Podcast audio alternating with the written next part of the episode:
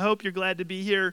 Uh, James 5, verse 9. That's where we're going to start this morning. And today we're going to see James continue along the lines of being steadfast, being patient. Anybody here besides me have a problem with patience? It's tough, isn't it? Being patient. Being so with God, being so with one another. This is where we left off two Sundays ago. I'll continue reading to you now from verse 9. Do not grumble against one another, brothers. James uses the word brothers here. This means these are Christians he is talking to, this younger brother of Jesus who's writing this. They're members of his church. Do not grumble against one another. Okay, if he's telling them, do not grumble against one another, what are they doing, do you think? They're grumbling against one another. They're in tiffs. They're in fights. They're at each other's throats. They're pitted against one another. These Christians, okay, don't grumble against one another so that you may not be judged. And behold, the judge is standing at the door. Uh, in the, the last time we were in James two weeks ago, we talked a lot about being under pressure. True or false? When you're under pressure, I almost prayed that song. Did I say prayed? I almost played that song this morning, Under Pressure, as like an intro. It's just such a smooth groove. Do you know which one I'm talking about? Um, you can become true or false when you're under a lot of pressure, heavily burdened. Yes or no? We become anxious, we become worried, uh, we become fretful, um, we feel weighed down, we feel sad. You can lose, and this is the overall theme of James 5, your patience. Can you not when you're stressed? How many of you are, are here and thinking, I'm not like that, but the person that I'm with is really like that? Anybody just raise your hand? Okay. We notice these things in one another, but the truth is that we're all like that. And the last time we were in this book, we I, I brought in a backpack and I used the illustration um, that we all carry burdens and, and weights. Let me ask you this: How many how many of you find that when your burden increases, when life kind of constricts around you, that your patience decreases? That the two are indirectly correlated. Yes. Um, here's what happens in Pastor James' church. Here's what could happen in our church. Here's what could happen in any church. When pressure comes on the local church and pressure increases, the brothers and sisters in Christ, their patience decreases and they begin grumbling. That's what happens. James confronted it in this large church in Jerusalem. Just think, if you will, of the Exodus. The Exodus is a very real story. The Exodus of the Israelites from Egypt. It's kind of like the tried and true pastoral biblical example that we bring to people when we want to talk about grumbling. Okay? Um, I'm going to this example this morning, obviously. And, and in the Exodus story, who in particular are the people of Israel do you remember grumbling at? Yeah, Moses, their leader, who else? God, right? Why in the world? God, why in the world would you give us Moses as a leader? He murders people. He stutters. Varying levels of offense, right? Murdering people and stuttering, not exactly on the same page. Why bread for breakfast every day? We hate bread. I have a gluten allergy. God, why all this bread? Bread, bread, bread. Why are we circling? Perpe- I just saw this tree last October. Why? We passed by these rocks in 1434 BC. Now we're passing by them again in 1431 BC. This is getting old.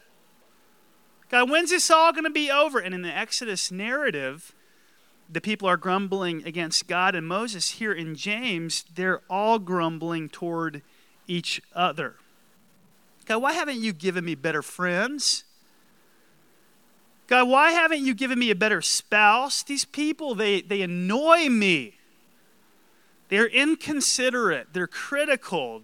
Why, Lord, why? And what often happens when people get under pressure is that they become selfish. And they think that the world revolves around them and they feel that their grumbling in some way vindicates them.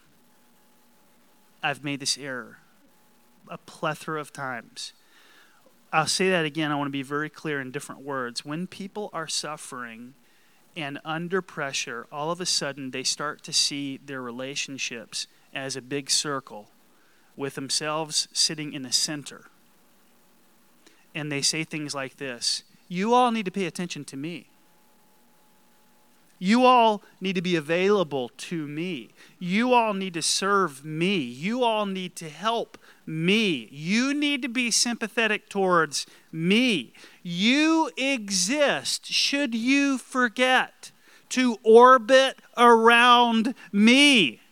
We don't say that, but we feel it, do we not? We think it. And what this can do in a culture um, among a few is to become the culture of the many. James is reminding us don't forget that when you carry your burdens, other people are carrying burdens too. You are not the only person under pressure. You're not the only person in, in life who's anxious. You're not the only individual that's worried okay? And we all have a burden to bear. We all have a full backpack at times. And we're all, yes, going to the same kingdom in heaven. It's just that we're not all there yet. We have that in common. And along the way, James is telling us to be patient. He said, we read it last week patience bears fruit. We get this agrarian uh, gardening, if you will, analogy. God is producing fruit in people. We're not, uh, we're just now, the Burris family, getting our first tomatoes. It is glorious. It is awesome. A couple of them are ripening more in the, in the windowsill. We planted them Memorial Day weekend, right? That's been a while. That was May. This is now August. Half of our garden we have yet to enjoy. We are still waiting. My okra is this big right now. That's frustrating. What are you saying, Pastor? I'm saying that people in your church, let's just bring this present day, your brothers and sisters in Christ, are still growing. They're still growing. Don't be perturbed by them. Be patient with them. James is telling us the remedy for grumbling is persevering in your relationships, is remaining steadfast in your relationships. I don't know if you're if you're, how many of you have ever had a migraine headache? Okay, we don't know a lot about them in spite of many years of, of study. It seems that there's still this big enigma that we can't figure out. But we know that they're exacerbated by noise and light. And that when people have them, they are extremely sensitive um, and it's overwhelming. Our context becomes overwhelming. Right or wrong, life and relationships can seem like migraines at times. Friendships can seem like migraines at times. Children can seem like migraines at times. Your spouse can seem like a big fat migraine at times, right? And we say things like this I'm at the end of my rope with you. This is the last straw. And James is saying, no, here's what you need to say when you have a relational migraine and you begin to get grumpy. Look, I'm in a difficult place right now. I'm discerning that I'm starting to get grumpy. Grumpier. Grumpiest, perhaps. I need you to know that it's probably not you. It's probably just me. When you see me impatient, when you see me curt, when you see me aggravated, I need you to be patient with me. I need you to be slow to speak. Why? Because God has yet to fully establish my heart. He used those words, establish the heart. James did a few verses earlier. I'm still growing. I've yet to produce all the fruit that I'm going to produce. Please be patient. James is saying toward each other. And we don't have the self awareness and the self management at all times. I'm growing in both of those capacities slowly, slowly, but we don't have this. My staff will tell you, I sit around staff meeting and I start finding myself get frustrated, and I tell them, I just want everybody to know that I'm aware that I'm getting frustrated. I'm aware of it. I didn't used to be aware of it. It just would keep snowballing until all of a sudden I'd get upset. Now I'm aware of it and now I can start managing it before it gets out of hand. But we will have times where no amount of self awareness or self management will be able to stop our emotions and we will grumble and we will blow it relationally and we may even do something unhelpful and unharmful. And how many of you know when that happens, a great thing to do as a Christian brother or sister is to apologize? Do you know that apologizing is healthy? Do you know that apologizing is godly? Do you know that humbling ourselves and saying, I'm sorry, is something that we ought to be doing as a reg- on a regular basis as fallen people? To each other, not under our breath. I'm really sorry that I did that, but I won't tell anybody. to the person we've offended. That's what takes courage. Let's just practice it together. Let's say, I'm sorry together. You ready? I'm sorry. Okay, let's try it again. It's difficult, isn't it? Let's try it again. I'm sorry. Let's say it one more time. I'm sorry. Christians need to be about the business of saying, I'm sorry. Not in a self defeating way, it's an acknowledgement. Honey, what I said to you, what I did, the response I gave you, it was not commensurate of what you did. It was not proportional. I'm sorry for that. I blew it. I'm, I'm not excusing what I did. I'm explaining that I understand what I did.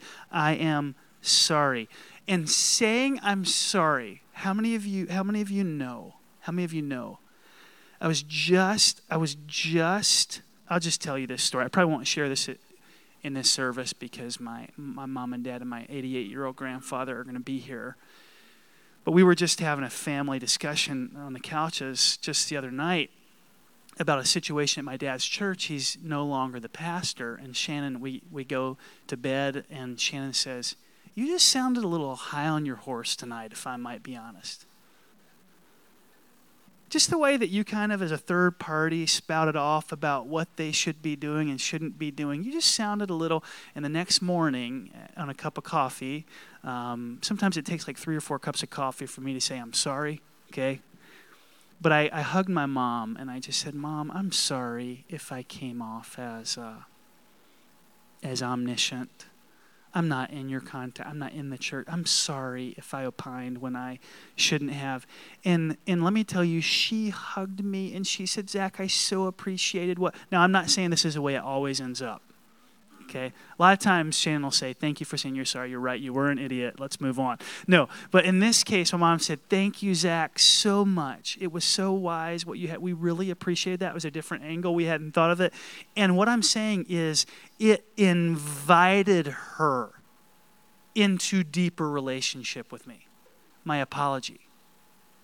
Apologies are invi- they create safety and security in friendship and it leads to a reduction not an expedition of grumbling in the church. When we say i'm sorry to each other. When we say i'm sorry we do less grumbling and we do more persevering and more enduring. And let's face it what is the alternative to saying we're sorry? What's the alternative Life weighs us down. I grumble and respond as though the world revolves around me. That creates more conflict, does it not, in relationships when I grumble and complain? And those conflicts create additional bridges burned additional anxieties, additional weight, additional worry, and before you know it, I'm weighed down even more, yes? It's like a crazy cycle. Trust this morning that James loves the church. He's a great pastor, this younger brother of Jesus. He's trying to show us all. And he reminds us that the judge, Jesus Christ, is standing at the door. He uses those words. He says, Stop grumbling at each other. Jesus Christ, He's standing at the door. In other words, not every injustice will be corrected in this life. It's ultimately Jesus Christ who will judge us. Let me assure you, Jeffrey Epstein will see Jesus Christ standing at the door.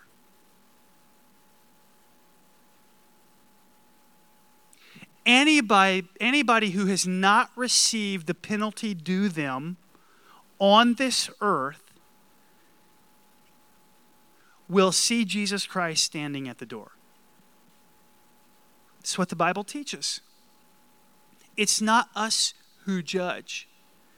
I will admit that in my fallenness, I was angry. I was angry that such a wealthy financier, such a wealthy businessman who took advantage of kids, that he would not receive the full penalty in this life for it. He, will, he would never receive it anyway.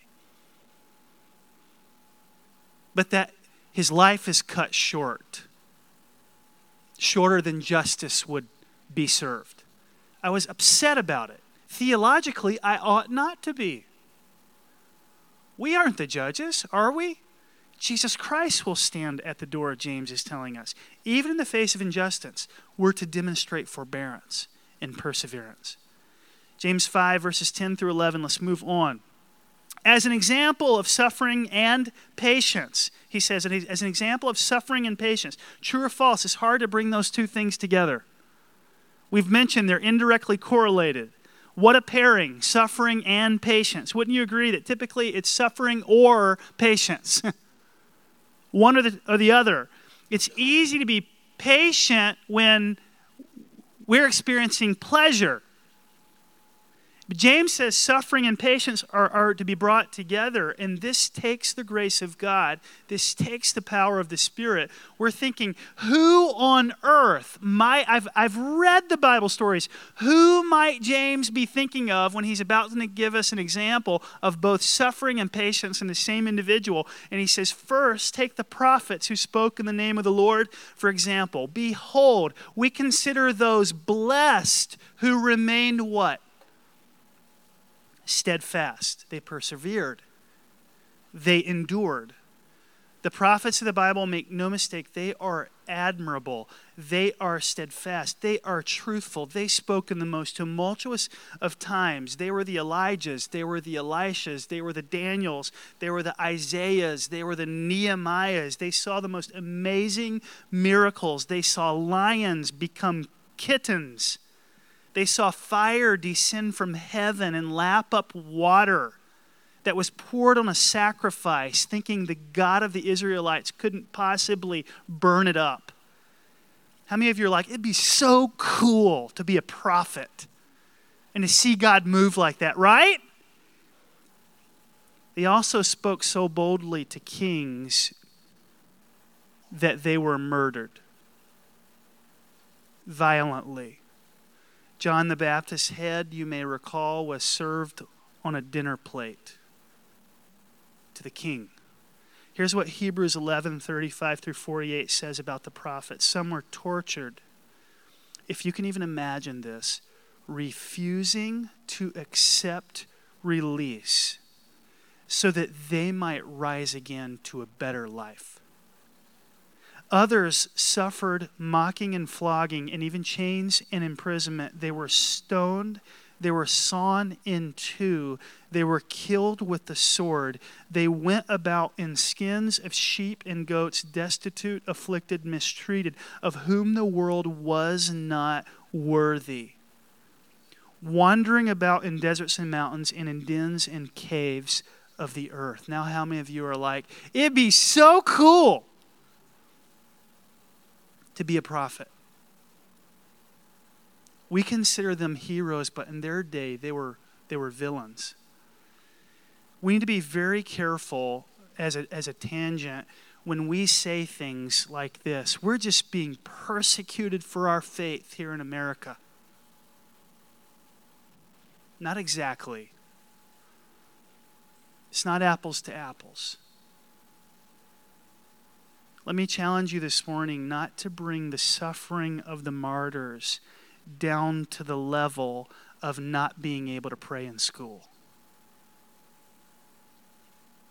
There's a difference. James continues in verse 11 You have heard of the steadfastness of Job. This is a second example. You've seen the purpose of the Lord, how the Lord is compassionate and merciful. Uh, you may or may not be familiar with Job. I'd encourage you to go home and read the book of Job. If not, um, we won't do that this morning. It would take us a very long time. It will take you a while, but it's a great book. I'll summarize for you quickly. Job was godly, very godly, and early in the book, Job says, My kids threw a party. Uh, again, summary. My kids threw a party Maybe they sinned against God. Maybe they didn't sin against God. I'm not sure. So I'm going to offer a sacrifice to God to confess their potential sins. How many of you would say that's pretty godly? As a parent, I'm way too busy confessing the actual sins of my children to God to even think about their potential sins. Job, in advance, confessing potential sins of his kids, trying to stay holy, keep his family holy in the eyes of God. Really godly, loves the Lord, serves the Lord, knows the Lord, and, and he's very healthy. He's in great shape. He has no injuries. He has no illnesses. He's very wealthy.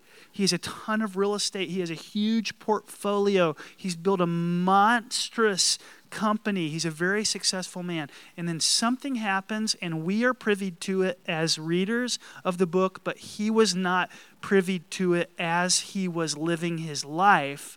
The Bible allows us to kind of peer behind the curtain and see even backstage, and we see this conversation happening between Satan and, and God.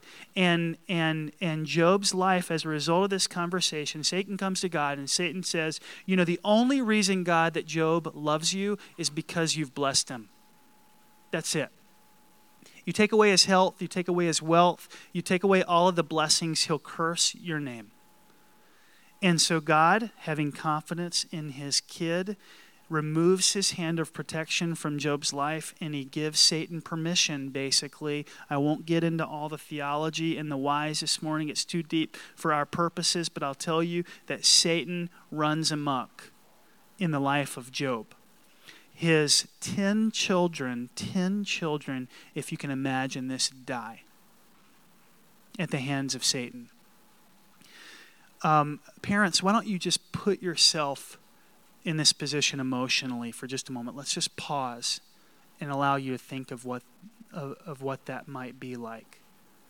Personalize it to you four kids, two kids, one kid. And all of them are dead. 10 coffins, 10 holes in the ground.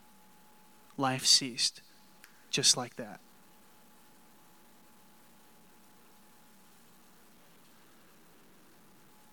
Not only this, he goes bankrupt. He loses everything. He loses his health.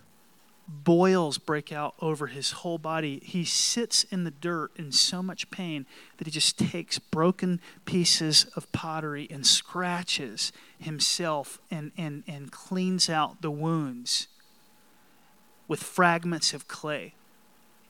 He loses his reputation because everybody wonders why everybody has this karma like approach of interpreting his condition and says, Well, you must have deserved this. You must have earned this. The only thing that Job did not lose was his wife and these kind of quasi friends that he had.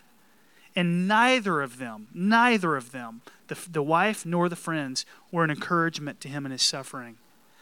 Job's wife's advice was for him to cuss God out and die and be murdered by God. That was his. How many of you like, well, that's really encouraging. Thanks, sweetheart.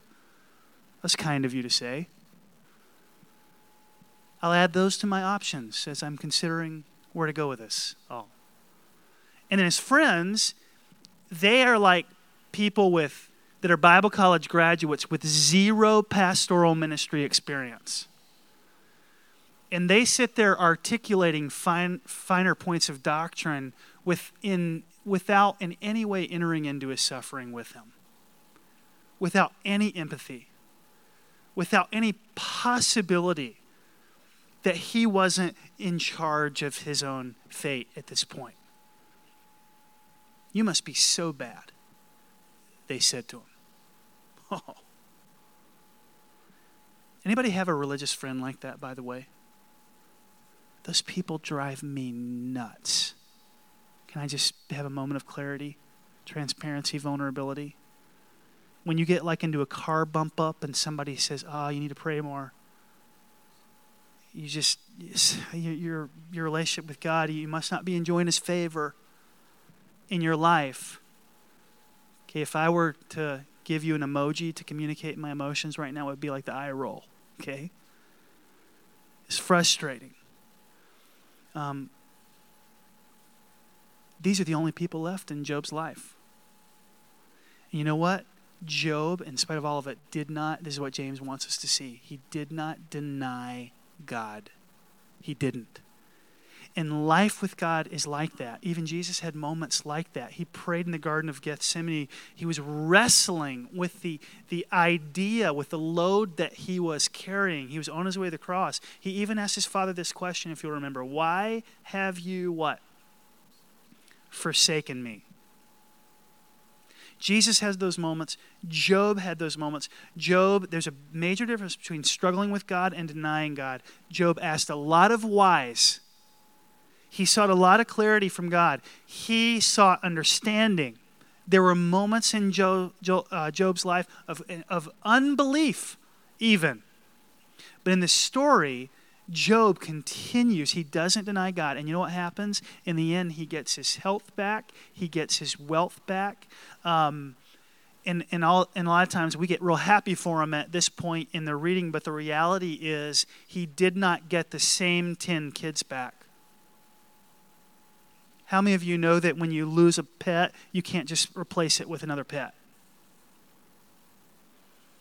Just because you have another child doesn't mean you can replace the one you've lost. All that to say this James is trying to communicate to us be like Job, be like the prophets, be like Job. Imitate, by the grace of God, Job. This is what a righteous person looks like, James says. And we may say, it's not fair. It's not fair to compare my struggles to Job's. Those are extreme cases, the prophets. And maybe that is exactly why James is giving us extreme cases. So that the people of God might say, you know what? We're carrying a load, but it's not that load. Our struggles are weighty, but they're not that heavy by the grace of God. And let me tell you this in conclusion. Because I'm your pastor, I love you very much. I am inwardly celebrating this morning that the text gives us a context to say what I'm about to say. Almost everybody quits too soon.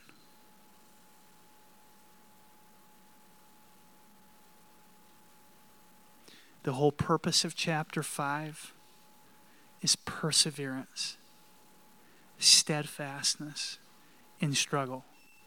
Almost everybody quits too soon. They quit on their spouse, they quit on their friends, they quit on their church, they quit on their life. They quit because they're not patient. I'm not saying there are no biblical grounds for divorce. I'm not saying God doesn't navigate us into and out of change. I'm saying that our culture is hardwired to quit. James is saying, if you wait, God will grow you to become the person He wants you to be and will produce much fruit. And listen to what He says in verse 11 then you will have seen the purpose of the Lord. Only if you persevere and don't quit will you see the purpose of God. Only if you hang in there. Only down the road will you look back and be able to picture the very purpose of God. Let's pray. Father, I just pray uh, as someone who Lord is even inwardly grieving this morning over having quit something.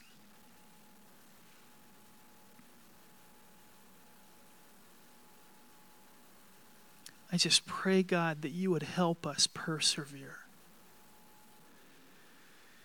That you would give us the grace and the power of your Holy Spirit to be patient, to wait on you,